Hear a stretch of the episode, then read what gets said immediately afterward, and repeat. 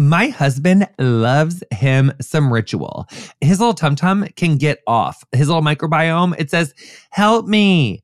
Enter Ritual. They created a three in one supplement, including clinically studied prebiotics, probiotics, and a postbiotic to support the relief of mild and occasional bloating, gas, and diarrhea. I really like Ritual because they prioritize sustainably sourced and traceable ingredients. I love to take my Synbiotic Plus every morning along with my hot tea or coffee because I feel like it helps me start the day off right. I also love that Ritual has industry leading sustainability standards. Ritual uses scientific tools to select lower carbon packaging, prioritize sustainably sourced ingredients, and set ambitious climate goals. There's no more shame in your gut game. Synbiotic Plus and Ritual are here to celebrate, not hide your insides. Get 20% off your first month for a limited time at ritual.com slash curious. Start Ritual or add Synbiotic Plus to your subscription today. That's ritual.com slash curious for 20% off. Let's face it, I'm not going to stop treating myself anytime soon, and neither should you. But what I should stop doing is paying for me time with whatever random credit card is in my wallet. NerdWallet lets you compare top travel credit cards side by side to maximize your spending. Some even offering 10 times the points on your spending. So what could future you do with better rewards? Honey, is it like a gorgeous free flight that you would have had to have paid for, but honey, you're saving that flight money? Is it a gorgeous room upgrade? Is it like a gorgeous like two bedroom suite instead of a one bedroom suite so you're like in-laws or like your friend could stay over there in that room so you don't have to like hear them doing whatever with what they're doing in your your guys' room? Is it like really adulting? Oh, I love adulting. And you know what else I love?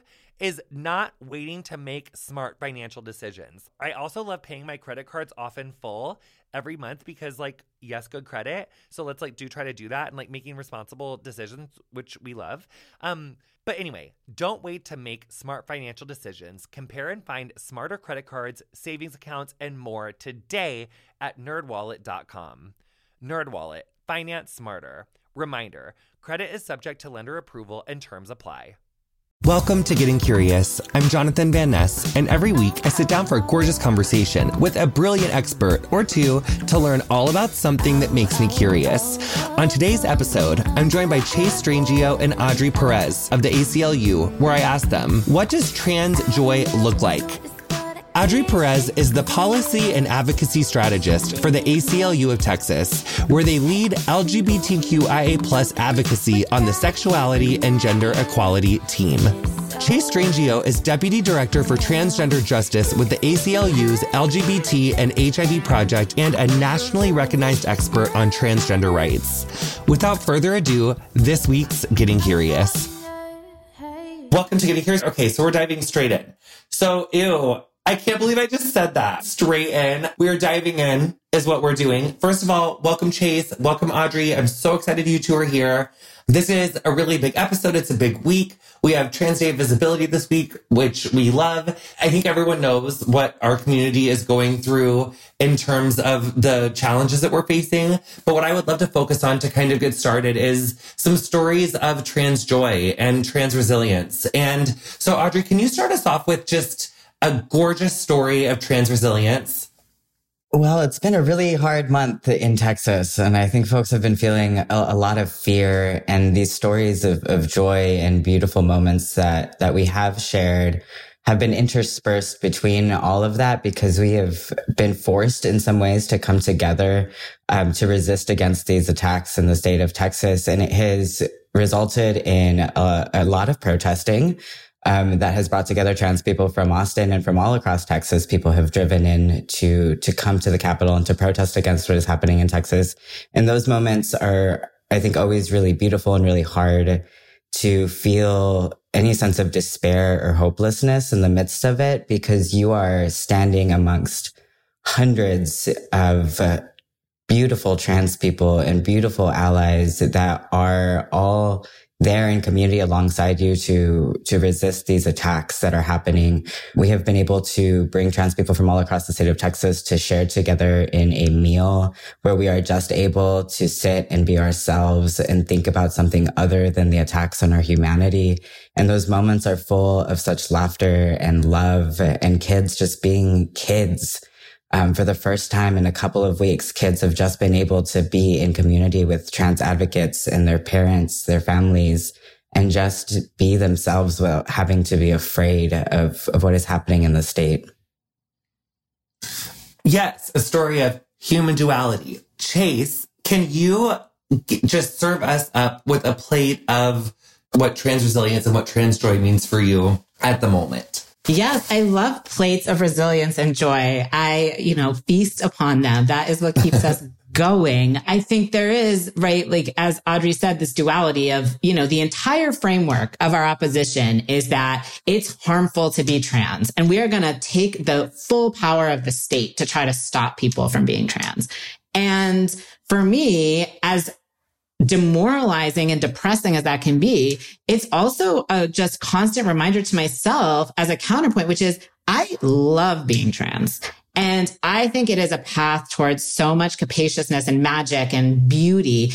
Um, and every time I'm fighting back against that's that very narrow, restrictive notion of who we are, it brings me in community with my people and we get to show that we are so incredible and so magical. And yes, that is threatening to people because we have this unique self-awareness. And yes, we had the audacity to say, you may think you know who we are, but we know who we are better. Um, and that, you know, sort of sense of possibility that comes with transness is, is part of the joy that's around me all the time and why I feel so blessed to be surrounding myself with trans people all the time. Um, and, and just being in community and celebration and having been an advocate for trans justice in trans spaces for almost 20 years, I I have so many beautiful memories of just laughing and coming together. And even in the face of so much violence, having these moments where we look at each other, um, and we embrace our bodies and we embrace our histories. Um, and I just, feel that there is so much joy and resistance and resilience that's animating our ability to survive. And we have been in places like this before, in worse places like this, and we have the tools and the blueprint. And so when we come together and share meals, when we come together and tell our stories, whether they're our stories of our ancestors, our stories that we are carrying directly from our experiences, that is such a site of beautiful building. Um, so they will try to crush us and we will keep being beautiful and being brilliant and being incredible. Um, and, and yeah, this coming together that we're always able to do in, in, in different ways for me is the sort of sight of joy and resistance and resilience that keeps me going every day. I love that story. And I also, you know, don't want to like boil us down to like how we look, but at the same time, I also have to say an example of trans joy and resilience is Adri this hair. Okay. I feel like the last time I saw you was, I feel like you did not have these like turquoise wavy moments. I feel like this lightness that is, I, I just had to say it, it's been welling up within me for the time that we've been on. Your hair is serving. Okay. It's, it's a serve. The waves are beautiful. And I just, you know, I felt the need to share. Okay. So one thing that really struck me, Adri, is when you said that, you know, for the first time in a few weeks in these moments of having community, that some of these kids were able to just, you know, be kids. And I think so often because the humanity of trans people is being so questioned, and then the ways that um, the growing attacks have started to really uh, zero in on families, on health workers, on um, on these like pillars of foundational support for people, um, and then you know, Chase, you were saying like for, for us to just be able to embrace our bodies. These are things that cishet people so often take for granted because like so often it can be about kids being kids. And when, when kids are faced up against, you know, a lot of different issues, it is this commonality of like, oh my God, like let kids be kids. But when it comes to these trans issues, there's this like villainizing and there's this like pathologizing and these barriers that get these, you know, very real barriers for us, but they're imagined barriers for cishet people that they're putting on these families and on trans youth, um, which makes it so hard for trans people, gender nonconforming people, kids and adults to thrive across the board. So what, what can living authentically look like for a trans child or a trans adult um, in their day to day lives? Can you give us an example of that, Chase? Yeah, I mean, I think this is such an important thing to sort of ground us for a moment because one of the things that's so insidious and frustrating about this time is you have opposition saying, look, trans young people or trans people generally have these sort of poor mental health outcomes. Um, and that's a sign that being trans is bad. And that is not accurate. we have examples of poor mental health outcomes because we face rejection, discrimination, structural violence. Um, we're pushed out of schools. We have, we're, uh, you know, face discrimination in employment. Those are causing trauma and poor mental health outcomes. And what makes it better is when we take away those things, when we support and affirm people, particularly young people. And so it's so important that when we talk about these things, we recognize that we have power to change these conditions that trans people are living under, particularly trans adolescents who right now are facing these very, very serious assaults on their survival opportunities. Um, because the data shows that when you are affirmed in who you are, when you have the the freedom to self-determine your identity, that you thrive um, and that what causes the negative harms, what causes those poor mental health co- outcomes is precisely what the states are trying to do, which is restrict our access to uh, being affirmed in school, to participating in activities with our peers, um, family rejection. Um, so these are all things that hurt trans people and harm adolescents who are developing and it's not easy to grow up period. Um, and and so when we think about well how can we nurture you know our young people? And i as a parent think about this all the time because raising young people is not easy but the we are at our best when we support them in their exploration of who they fundamentally are um, and give them the tools to feel good about their journeys, whoever they are. And that, you know, when you look at young people who are thriving, um, who are trans and who are thriving, it's because they have support. They have structural support. They have individual support. And that's what we, we want to see. And how incredible to see a young person who's six or eight or 10 and who in the face of so much rejection and so much structural discrimination says, no, I know who I am. And I am going to tell you. I mean, that is so beautiful. And growing up is so hard and so complicated. Um, and that type of sort of beautiful sense of self is an incredible thing to nurture and nourish. Um, and so I think that's what we want to see. And that's part of the organizing in this moment is building power for community so that we don't crush these really incredible resilient spirits.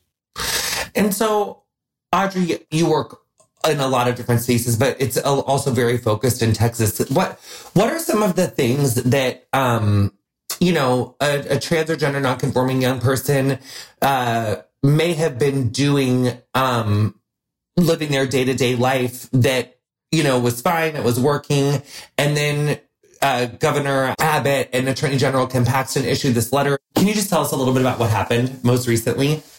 So most recently, um, Attorney General Ken Paxton released a non-binding legal opinion that classified gender affirming care as child abuse. Um, and the following day, Governor Greg Abbott escalated uh, the attack on transgender kids by directing the Department of Family Protective Services, which oversees child protective services, uh, to investigate families with transgender kids for child abuse. Um, this, of course, is false, uh, would lead to false accusations, has led to a lot of false accusations and unmerited attacks on the families of transgender kids who are simply loving and supporting their kids in the best way possible to ensure that they're able to survive and thrive in the state. Um, so that's what happened most recently, right? But these attacks on transgender youth have been happening since 2020, since before that even. There are so many kids in the state of Texas, trans kids specifically, who have grown up having to go to the Capitol to share their stories with legislators and ask them to see who they are and believe them in their in their truths as transgender youth. Um, so, I mean, these these attacks are are certainly not new. Um, they have been going on for a long time. This most recent attack, I think, has led to an increase in even more in the visibility of trans youth and and their families in the state of Texas. Um, so we have seen, uh, I think, a lot more profiles of these families uh, happening in the news to try to humanize this issue and and let other people into these families' lives so they know what it's like um, to to support and love these kids you know, obviously I'm a non-binary person. Um, I have a lot of people that listen to this podcast who, you know, are cishet people. They are people who, you know, feel themselves very removed from this conversation. Um, a lot of cishet people who don't feel that they have power to change any of these things that are going on. When I think about some of the questions that I was going to ask you all, and one of them was, is like, you know, what does living authentically look like for trans kids and adults? And what's so frustrating about that is, is like, why do we have to explain? And this is me asking, you know, people in, in our own community, why do we have to explain what living authentically looks like? Well, what does living authentically uh, mean for a cishet child counterpart or adult? It can mean access to education. It can mean getting to do the job you want to do. It can mean getting to to prosper and have access to whatever you need, like be that uh, doctor, healthcare, you know, supportive family, supportive friends, extracurricular activities, honey, whatever that means, you know, to, it, it's, it's just really, we just want access to what everybody else has access to without having to scrutinize the way that you come into the door, which is something that, you know, so many cishet people just don't have. What I really want is a silver lining, but sometimes, you know, people uh, want things that they can't have because there's not a ton of silver linings right now. Um, but what do you all see as a promising moment for trans visibility um, as we celebrate uh, Trans Day visibility and what this week means to us? So I think two things I want to say. One, um, just sort of in response to this notion of sort of who, you know, how do we sort of cultivate authentic trans experiences in the world when there's so many constraints? I think one thing that happens a lot and that we see all the time is that, you know, we live in this strange narrative paradigm where people think only trans people have a gender or only trans people are journeying to self-determination when it's like, no, we are all on this journey and people experience different types of constraints and different types of violence depending on who they are and what their experiences are. But part of what feels important in this moment and all of these moments is that to remind people that we're all implicated in this. And I don't know that this is a silver lining exactly, but we are facing right now a lot of overlapping attacks on many communities. And if you look at a place like Texas or a place like Alabama, where we have these very, very severe and, and quite frankly, catastrophic attacks on the trans community, these are inextricable from the attacks we're seeing on access to abortion, from the attacks we're seeing on access to voting, um, and that the, our opponents are coordinating and effectively so in hurting us and constraining people's life opportunities. And so what we need in this moment, and perhaps it is a silver lining if we get it together, is a coordinated resistance. Um, and the more that people understand that they are implicated in these struggles, all of them, which are inextricable, by the way, I think the more we can see how our power can grow. And that does not mean, unfortunately, that we're going to see immediate changes in these very entrenched forms of violence um, particularly because these structures of violence over the last 10 years in particular have gotten a lot worse when we think about things like the courts and we think about things like state legislatures. It is getting harder. Um, that said, our power can still build and grow. And I think the more that we push back on these very aggressive forms of attacks, uh, the more we're going to see our possibility grow as groups of people who are building power together. And so I am really looking to this moment as a moment of reckoning for those those of us who are pushing back on these overlapping and intersecting forms of state violence and saying, no, we, we are not going to let you divide us anymore. We don't believe that so-called women's rights are in opposition to trans rights. We do not believe that the regulation of bodies through restrictions on abortion is different from the imperative to take away trans healthcare. And we know that when you suppress the vote, it's all part of building out those structures to regulate and control us. And so I think the moment of this so-called visibility is only powerful if it comes with coordination, power building, and action. Mm, I love a legislative, coordinated moment because we really need actionable change, which I think is also inextricably linked to legislative change. And this is obviously a really big year for that. Recently, I've been having some stomach problems. Everyone that I talked to recommended that I take a bunch of different supplements and vitamins, but it's kind of complicated to keep track of that many different pills and powders every day. So I decided to give AG1 a try because I wanted a single solution that supports my gut health while also supporting my immune and brain health. AG1 covers my bases with high quality ingredients like pre and probiotics, adaptogens, antioxidants, and whole food sourced nutrients. AG1 also replaces my multivitamin, my pre slash probiotic, and my supplements to support energy and focus. AG1 is the supplement I trust to provide the support my body needs daily, and that's why I'm excited to welcome them as a new partner. If you want to take ownership of your health, it starts with AG1. Try AG1 and get a free one year supply of vitamin D3K2 and five free AG1 travel packs with your first purchase exclusively at drinkag1.com slash curious. That's drinkag1.com slash curious. Check it out. My husband loves him some ritual. His little tum tum can get off. His little microbiome, it says, Help me.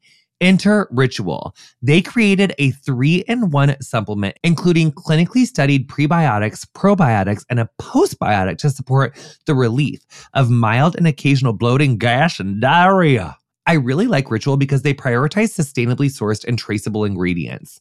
I love to take my Synbiotic Plus every morning along with my hot tea or coffee because I feel like it helps me start the day off right. I also love that Ritual has industry leading sustainability standards. Ritual uses scientific tools to select lower carbon packaging, prioritize sustainably sourced ingredients, and set ambitious climate goals. There's no more shame in your gut game. Synbiotic Plus and Ritual are here to celebrate, not hide your insides. Get 20% off your first month for a limited time at ritual.com slash curious. Start Ritual or add Synbiotic Plus to your subscription today. That's ritual.com slash curious for 20% off. I'm so happy that you bring up the attack on voting um, rights and reproductive rights, which has also been, you know, all coordinated uh, through legislative attacks, but also for years we've had reduction in access to healthcare. And so it's these ways that trans people are targeted, like through reduction in access to healthcare. There's reduction in access to healthcare for everyone. We also have all of these other issues that are making people sick. It's making people suffer, cishet and trans people alike. And what I'm seeing is this, these ideas to like scapegoat trans people and queer people for some of these like larger ills that have like nothing to do with us. And there are these other issues that are really killing us when trans people being able to like play sports or, um, you know, go to school is not killing us. Yeah, I mean, that's what I refer to it all the time, right? The smoke and mirror attack on our community um, is distracting from the real problems that all Texans are facing or all people in this country are facing because they're trying to divide us along this very same lines that, that Chase mentioned. And, um, trying to paint these causes and these fights as different and separate from each other, but they're all one because they know that if we were to see beyond those divisions and that's what we have to do, right? Is see beyond those divisions so that we can come together and stand for the things that we all need as people to thrive and survive, not just trans people, not just black and brown indigenous people of color, and not just the people who exist within those margins and those um, that Venn diagram of marginalization. And if Chase wants to add anything we have to understand that the, you know, our opponents are very good at acting as though they're having this debate um, over uh, sort of things they're concerned about, concern over healthcare for trans young people or concern over women's sports. When it's they, nobody's concerned about those things, to be clear. And actually, what's happening, and if you look at sort of the rise in anti-trans rhetoric globally, it aligns completely with the rise of far-right fascist governments, and you can see it in Eastern Europe, you can see it in Latin America. You can see it in the UK and in the US. that this is a structural power building tool of the far right. And that it trans people in many ways are the canary in the coal mine. It, it, doesn't start or end with us. But if you look at us as an easy first target, you can have a pretty clear sense of it, it, going in a very bad direction. And you can even see sort of the rhetoric around, you know, Russia's invasion of Ukraine, where you have this idea that it was this quote unquote liberal inclusion of LGBTQ people or trans people that then prompted this militarism from this aggressor and that the, the, the reclamation of this certain societal, but also family structure is part of how far right movements mobilize globally. And so if we sit here and think we're having a conversation about trans people in sports and not recognize that we're having a conversation about state power, we are going to be too late. and, you know, we have an obligation to step in and intervene because when communities are scapegoated in the service of political structural ideologies that it leads to very serious consequences for everyone. Um, and so I think people should care about trans people because you should care about trans people. But I also think you should care about what's going on because it's going to implicate you too. Mm.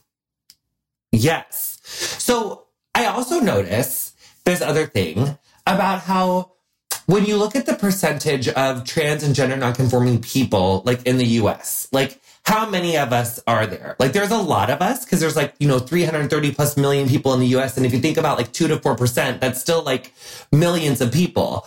You couldn't have it all be us, like that are causing all these issues. And then I also look at like this idea of like voter fraud and this like big issue of like, you know, we're not doing anything, sister. We're concerned about voting integrity. But in reality, like the voting has integrity. Like you, you, in all of these audits that have been done. So I'm just saying that there are these attacks on issues that don't really seem to exist, but there's a very effective way that they take these issues and blow them wildly into a place that isn't really in reality and just really want to like repress every person that comes in their path. Um, so I'm kind of stressed about that. I know that we're all really stressed about that. You both have been on the front lines of this. What can people do to be, to effectively mobilize themselves and their resources to get in this fight and to start early, um, to, to help get in front of these issues?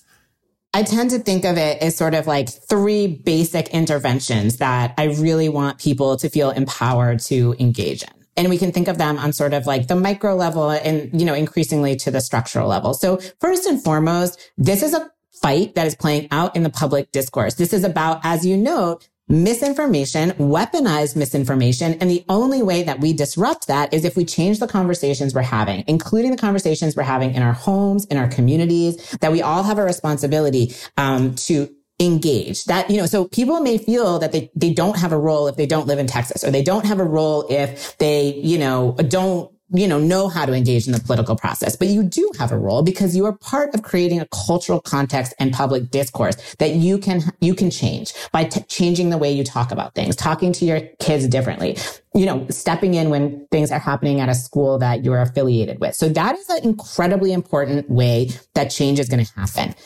Disrupt the misinformation. Say, no, I, I believe that trans young people should be able to participate in activities with their peers. And I am not worried about people having access to medically necessary care. Like we have all a role to play in that. So that's one. That's one way everyone can engage. Talk to your parents, talk to your kids, talk to your communities. Two is engage in your political struggles at every level. Um, so that doesn't mean just, you know, think about what's happening during presidential elections and in midterm elections for Congress. That means paying attention to your school board, your local school board, paying attention to county government, paying attention to your state politics, um, because so much is happening at that level and we lose sight of it. And that's how we end up in situations with highly gerrymandered. I mean, there's lots of reasons why we're there. There's the long history of racism that's entrenched in the Constitution. That's also why we're there. But we also have a, a responsibility to push back in our state and local elections. So that's a political way um, that people can engage. And then there's the resource way. Um, if you have money, you can donate it. And I think that is, you know, incredibly important that we continue to funnel resources into trans-led work. But money isn't the only type of resource. Um, if you are someone who knows how to cook, you can bring food to people who are organizing. If you are someone who has an emotional you know, intelligence skill set. You can help people process their trauma. So we can share resources from the financial to the spatial to the food. Um, so, so there's a lot of things that we can do. And so those would be my sort of three genres of intervention that I would call upon everyone to engage in that everyone has the power to. So this was like a non-binding letter that the um, attorney general and then uh, Governor uh, Abbott, you know, kind of went up to each other. But there, there's been a lot of challenging moments for trans rights in Texas and across the U.S. So Chase, can you kind of catch us up if people have been under a rock or if people have been like depressed or anxious or whatever for whatever reason they're kind of tapping out? Can you help us tap back into what some of these anti-trans bills are saying across the U.S. at the moment?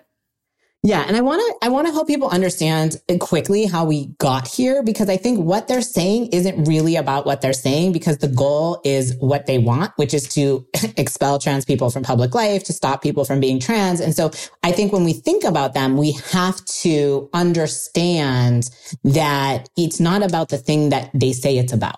Um, and we can do that by looking at, well, how did we get here? And we got here largely because of a backlash to marriage equality. And tw- after the Supreme Court ruled in 2015, 2015 in Obergefell that states could no longer ban same-sex couples from marriage, you have a sort of revitalization of anti-trans backlash that really picks up and takes off in 2016 with the proliferation of anti-trans bathroom bills. And just like in 2016, when you had this solution in search of a problem, the fake problem of trans people using the bathroom, which we know is simply not a real problem. Um, we've had different versions of that escalate and adapt over the last six years. Um, and so the bathroom bills were largely unsuccessful, in part because we were able to organize and push back. Um, but unfortunately, we didn't sustain our momentum and the, our opponents adapted their strategies to where we are today in the last three years, 2020, 2021, and 2022. We've seen hundreds of bills targeting trans people, focusing primarily on banning trans women and girls from sports in the scholastic context, mind you. We're talking about mostly children,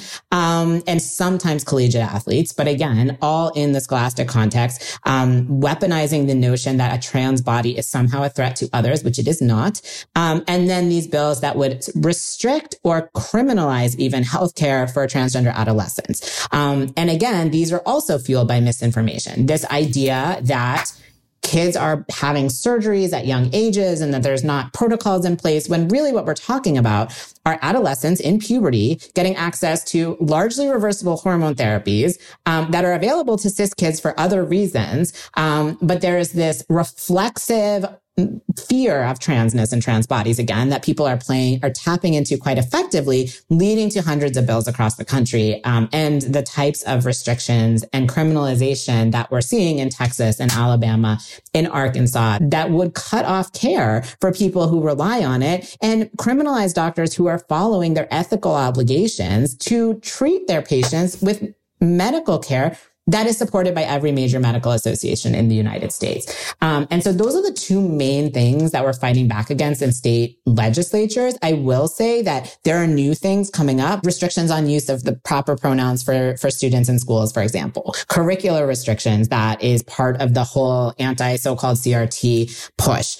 Um, and uh, I think we're going to continue to see, uh, you know, sort of efforts to restrict the autonomy and survival opportunities of trans people in a multitude of ways. What I am most concerned about, however, is this continued escalation in criminalizing trans bodies through these restrictions on sports and restrictions on healthcare that are just getting more and more dangerous every year.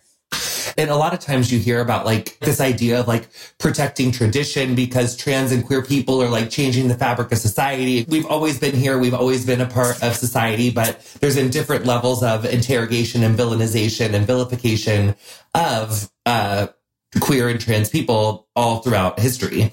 Um, and, and that part isn't different, but as you say, it just continues to uh, morph into these into these into these new things. Now, how close are some of these bills to becoming laws? Yes. So you know, we have the situation where Texas, you know, the governor and the attorney general acted completely outside their legal authority. The legislature did not pass the law that would presumptively consider uh, treatment for transgender adolescents to be a form of child abuse. Um, we are in court blocking that. I hope to be able to continue to have that enjoined um, because because it was simply completely outside the authority of those governmental officials. When it comes to legislative action in 2021, Arkansas passed a bill banning healthcare for transgender adolescents. Um, and that bill we were able to block in court a week before it went into effect. So no such bill has ever actually gone into effect, although we were continuing to defend that win on appeal. Um, in 2022, unfortunately, um, we continue to uh, have several of these bills very much in play. I think right now the greatest threat is Alabama's bill. Um, they have a felony ban on healthcare, which would make it a felony to treat anyone uh, with medically necessary standard of care medicine for adolescents um, who have gender dysphoria. That bill is one vote away from going to the governor. It would make it a felony both doctors and parents could face prison time. Um, and obviously adolescents could lose the health care that they rely on. Um, there are probably five other states still considering such bills, though I would consider Alabama to be the greatest threat. And what I will say is each year it gets worse. Next year, Texas will be in session. They will also, I am certain, propose bills like this legislatively. Um, so we have to keep staying vigilant and fighting back. And Fighting the legislative fights is crucial for many reasons, but one of them is that it is difficult to win in court in a post Trump era when the federal courts are stacked with anti trans, anti you know, equality judges and justices that the uh, Trump administration very, very effectively moved through the court uh, nomination and confirmation process. So we are we are litigating in a hostile climate, which means stopping things before they become law is that much more important. I think another really insidious connection I see here that is, you know, so frustrating is that when you talk about the inclusion of trans women in sports, so often what the TERF people or like people who are protecting women's sports will say is like, well, you know, trans women who have experienced puberty in, or ex- have experienced like a puberty that of like being assigned male, they have an unfair competitive advantage. But then they're also banning hormone blockers and things for children that are assigned male at birth, but then know that they're trans and want to take hormone blockers to not then go through that puberty so that when they are older, they can transition or whatever when they can make those choices for themselves. But now these legislators are like felonizing that so that like even if a young person does want access to completely reversible uh, puberty blockers, they can't even get them. So that's a way that you can see that this was never about protecting women's sports. It was always about restricting trans people because even the ways that you could theoretically be more included or like, you know, do everything right so that you could still go play sports through all of these like, you know, red hoops you have to jump through as a trans person, a trans woman you can't even do that. They're, they're making it so that you can't even do that in so many states. So Adri, do we see that the rises in these bills uh, seem to track with public opinion? You know, this is a fabricated crisis, non-crisis, non-issue that our opposition is using to hold on to their political power in states.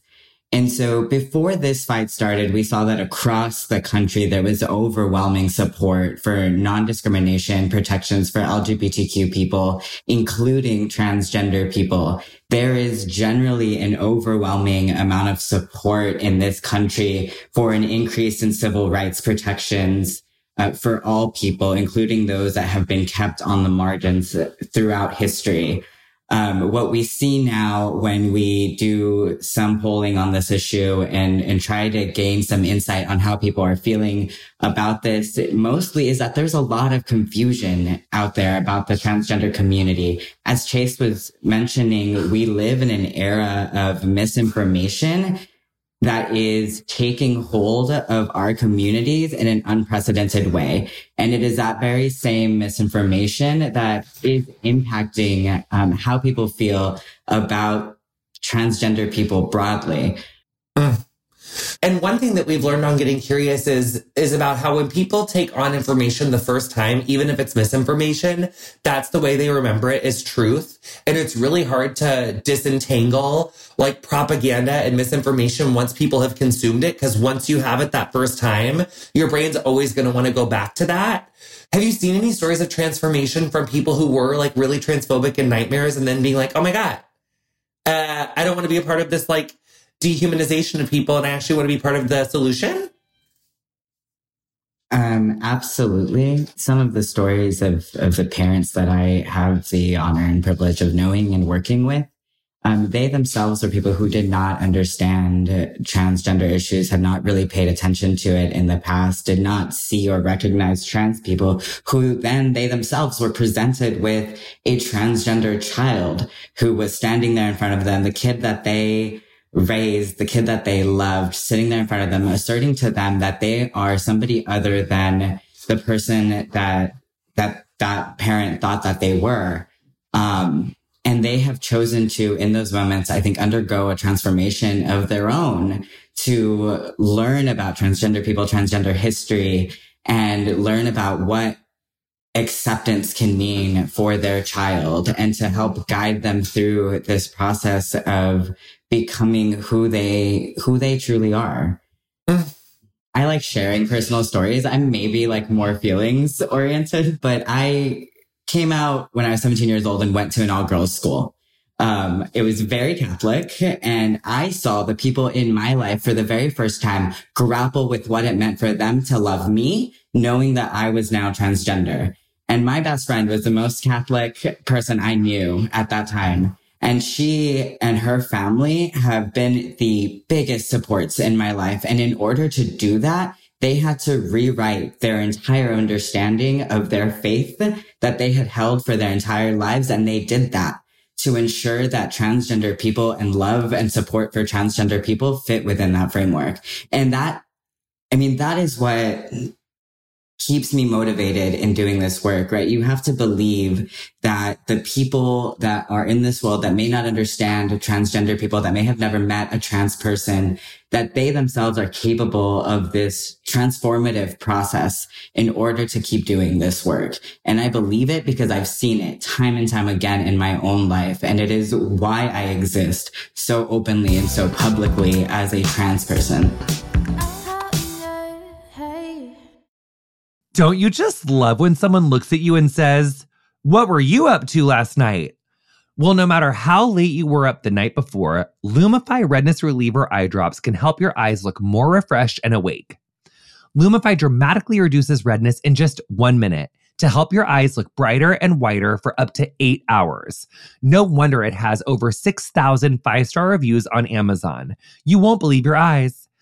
You know you can trust them though because they're made by the eye care experts at Bausch and Lomb and they're backed by 6 clinical studies. Eye doctors trust them too. They're the number 1 recommended redness reliever eye drop. The one and only Lumify is an amazing drop that will have people saying something's different about you in the best way possible. So check out lumifyeyes.com to learn more. There's a lot happening these days. But I have just the thing to get you up to speed on what matters without taking too much of your time. The Seven from the Washington Post is a podcast that gives you the seven most important and interesting stories, and we always try to save room for something fun. You get it all in about seven minutes or less. I'm Hannah Jewell. I'll get you caught up with the seven every weekday. So follow the seven right now. So, one thing that we have learned also on Getting Curious, we have an upcoming episode about trans history with Professor Jen Manion, and we got to learn all about um, female husbands and, and how this group of people was brought into the press. We see a lot of the ways in these like historical writings that like in so many ways it's not a totally new conversation. It just it continues to evolve and change shape. So what is the power for us as gender nonconforming, well, for me as gender nonconforming people, for trans people, what's the power of trans role models and trans representation? Oh my gosh. I, I mean, what I keep saying is that trans kids grow up to be trans adults and trans adults need to be able to see people like them around them in order to believe that they have the ability to create the future that they want. Something that is so painful for me personally is, is not knowing a lot of trans elders in my life who could be role models or mentors or set an example for what I could achieve. Uh, it's very lonely to move through life without seeing people who look like you. And for me, that is people who are a, who are trans, who are queer, who are non-binary, who are a first generation immigrant, who are brown. Um, I think that that's a lot of intersections. That's a lot of identities that I carry within myself every day. Um, but I have yet to to really meet. Uh, I can think of one. I can think of one person who is a trans elder that is older than me in a position of power, doing this work, who I can look up to as a role model. And so I think there is so much power in existing openly as who you are and in sharing your story as widely as you are able to at the time that you are able to. Because I know that when I was first moving through my transition, I wasn't able to share my story very widely without it causing me a great deal of pain. And the emotional work and sacrifice of that was not worth it to me at the time. And so everybody at their own time, at, at their own level and at their own capacity um, sharing their story, whether it be with a close friend, uh, whether it be with a group of friends or their families, even, I think that there is a lot of power in just existing visibly as a trans person. Mm. And what resources would you recommend for people who are like, say, like considering coming out for people that are navigating their own experience with um, transness or maybe they're their relationships to to their gender what is so great about the last 12 years since I came out is that there, there have been some incredible networks of resources that have developed and become available online. Um, anybody who is trans and queer and scrolls through TikTok, for example, for five minutes will end up on trans TikTok and then just be exposed to a lot of other trans people talking about their own journeys and their own stories and the resources that are available um, out in the world. Um, I, I mean, I think everything starts with a, a, Google search. If you are able to safely Google something, please do. If you're listening to this podcast, you probably are. And so just doing a quick Google search, um, trying to connect to the, the LGBTQ resource centers that may exist in your community or some that exist in other communities that have online communities available for you to plug into and access those networks of support that are so crucial to our survival um, there are advocacy organizations in every state that are working to stop this legislation. And so if you feel motivated to take action in that way, plugging into those is an excellent way to facilitate that process and not feel overwhelmed yourself and trying to track all of these bills. There is somebody out there who is already doing that work for you. All you have to do is make a phone call or send a letter um, or plug in a parent or a friend to do the same. What about for someone who's like supporting a loved one who has come out or who is trans? I think that's like, I'm loving that feedback. Like fight, like tapping into the legal networks that are fighting the fight for, um, like fighting these anti-trans bills and, and making, um, trans equity become a legislated codified thing um, seeking to support those networks for like people who just like love trans people or have like trans friends and family members, or maybe they don't even have trans friends and family members. They just want to like help. Yeah, so there's uh, been a really excellent Facebook group that I just found out about last week uh, called Mama Bears. There was a documentary for it, and the the founder of the Facebook group spoke at this press conference about how the group has grown from being 20 people to 2,000 people to now 32,000 people in this Facebook group who are all able to connect with each other as parents, as aunts and uncles, uh, people generally in family networks trying to support trans people. You're able to connect to this group and go in there, tell your story, make, ask your question and ask for the support that you need and hopefully receive it from a group of people who share the same proximity to this issue as you do and are able to share their perspectives and stories with you um, so that you feel supported in that process and also seen in that process. I know that I, as a trans person, the experience was different for me than it was for my family members who they themselves had to undergo a process, I think, of grieving who the person that they thought I was going to be, the person that I had been to them up until that point.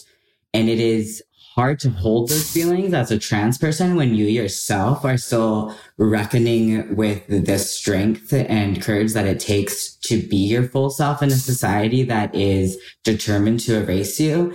Um, and so those parents and family networks need these alternative systems of support and they are available now uh, pretty widely. And instead of relying on the trans people in your life who they themselves are undergoing their journey, who you are supporting in that journey, you are able to turn to people who look like you and who share your same um, positionality in in this journey that we are all on together to feel supported, to then be able to support the trans person in your life. Yes. Uh, okay. So now what's next for you? What's happening for you coming up? Um, where can we find you? How can we support you? What's happening? What's around the corner? Um, I don't know that I am ever able to fully predict what's around the corner. I know that uh, doing this work uh, has been, especially the last month, has been especially emotionally draining. Uh, but there's really nothing else that I could imagine myself doing. When I first came out, I was determined to be very public about being trans and about my journey um, to becoming my full authentic self and to being brave enough to do that in public, which for right now includes having blue hair. Um, and I am now in a position where I have trans youth and the parents of trans youth who message me on Twitter, on Instagram, by email every day asking me questions about how to support their kid, asking me questions about how to get involved, um, just reaching out so that we can share space and listen to each other's stories. And that is really what I always wanted to be able to do in this work is fight for trans visibility and fight for trans liberation. And so while these past three weeks have been more exhausting and terrifying than I ever imagined, they have also been so incredibly beautiful in showing me and I think the rest of the people in, in Texas just how strong our networks of support and love are and just how authentic and beautiful our, our people are when they are coming together simply to support and love their children. Um, I am going to keep doing this work until the very bitter end because Texas is my home and I refuse to leave. I refuse to give up this state to the people who are trying to erase me and erase our trans kiddos and erase the families, doctors and teachers who love and support them um, this is my home and I'm going to keep fighting for Texas because it's, it's worth fighting for. Oh, I can't think of a better way to end up this episode. Thank you so much for your time. I appreciate you so much. I know so many people who love you and are rooting for you and look up to you, and you're such a shining example. And we love you so much. And thank you so much for coming on Getting Curious. You've been listening to Getting Curious with me, Jonathan Van Ness.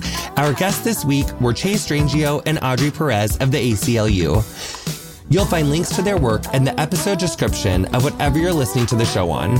Our theme music is Freak by Quin. Thank you so much to her for letting us use it. If you enjoyed our show, please introduce a friend and show them how to subscribe. You can follow us on Instagram and Twitter at Curious with JVN. Our socials are run and curated by Middle Seat Digital. Our editor is Andrew Carson. Getting Curious is produced by me, Erica Getto, and Zahra Crim.